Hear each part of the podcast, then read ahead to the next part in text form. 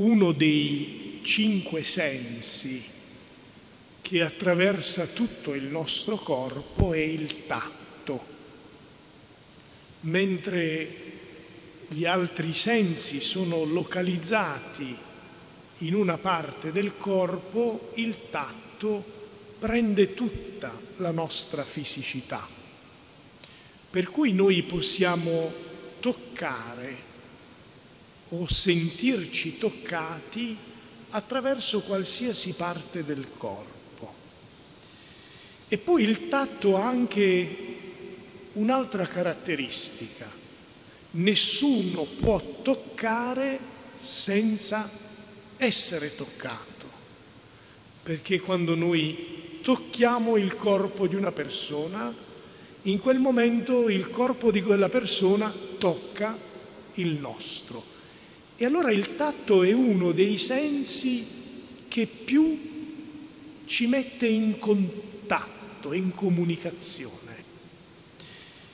Perché ho fatto questa premessa? Perché quando Gesù camminava tra le folle, soprattutto tra folle di ammalati, tutti tendevano ad allungare la mano perché potessero toccarlo, consapevoli che toccando Gesù avrebbero ricevuto una energia di guarigione, di salvezza.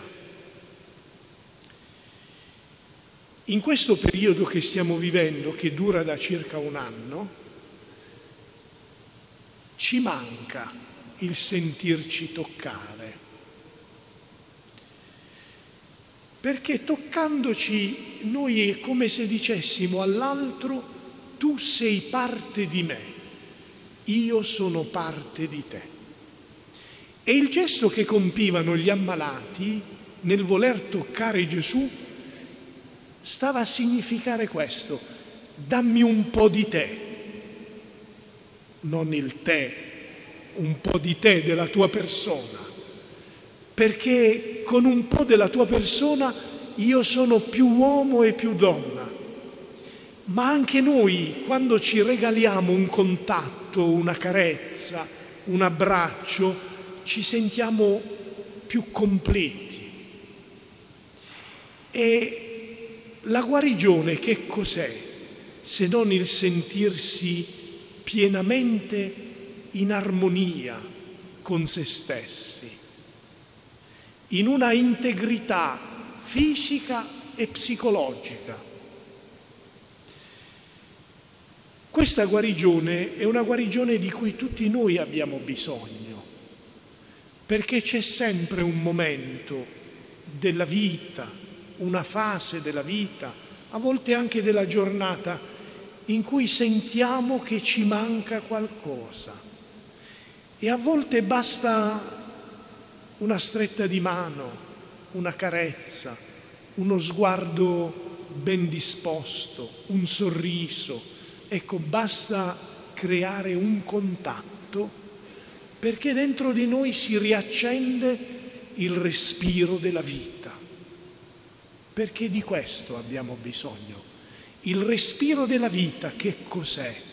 È la prosecuzione di quell'azione creatrice di cui abbiamo ascoltato nella prima lettura.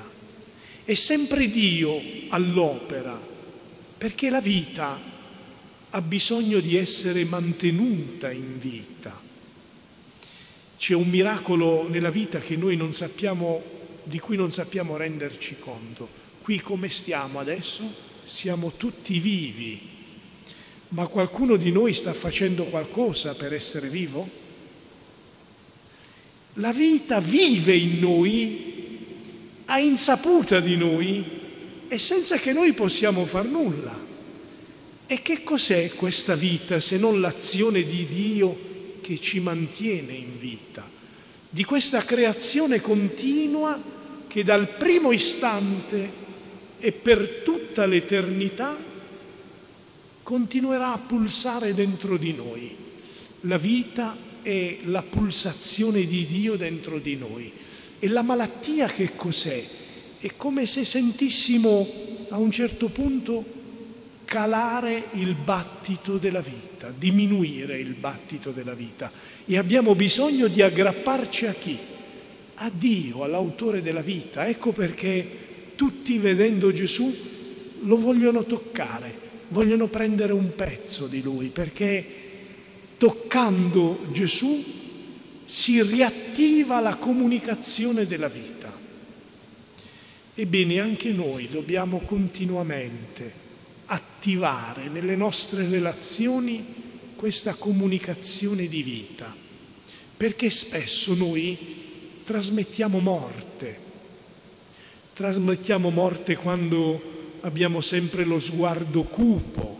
Ci sono delle persone che io non vedo mai ridere mi preoccupo più per loro, io cerco di evitarle perché le persone che non ridono mai mi turbano, eh, però peggio per loro, no?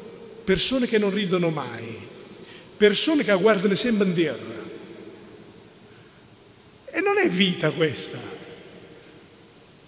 Persone che hanno paura come ti avvicini fanno due passi indietro. Vabbè, di questi tempi diciamo che è, è giustificato. Ecco, sono tutte situazioni che fanno soffrire la vita dentro di noi. La vita è un abbraccio, è un inglobare gli altri dentro di sé con uno sguardo, una parola, un'attenzione, una carezza, un tocco, un sorriso, un saluto.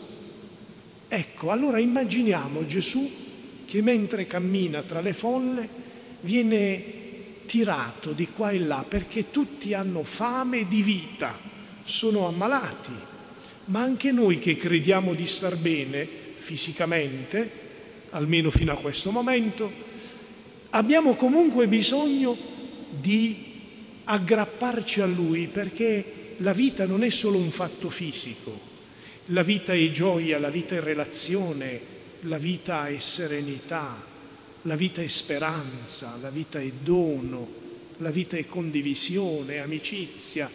La vita è come un fiume che deve scorrere nelle nostre vene e la sorgente di questo fiume è Dio, per cui tenendoci sempre stretti a Lui, la vita dentro di noi fluisce come un fiume in piena.